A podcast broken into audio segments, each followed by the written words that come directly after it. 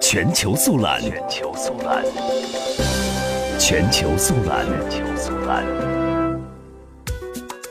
阿联酋外交与国际合作部长阿卜杜拉四号在首都阿布扎比表示，阿联酋等四国尚未收到卡塔尔对解决断交危机条件的正式答复，四国已经做好就卡塔尔的答复采取进一步行动的准备，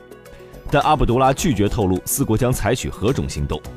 沙特等四国三号发表联合声明，表示卡塔尔答复十三点要求的最长期限延长四十八小时。四国外长定于五号在开罗开会，商讨应对卡塔尔的下一步举措。而卡塔尔国家石油公司四号宣布，卡塔尔将在今后几年内把天然气产量提高百分之三十。分析人士指出，卡塔尔在断交风波愈演愈烈之际公布这样一个计划，明显是给沙特阿拉伯等国和能源市场看的。政治用意远大于经济用意。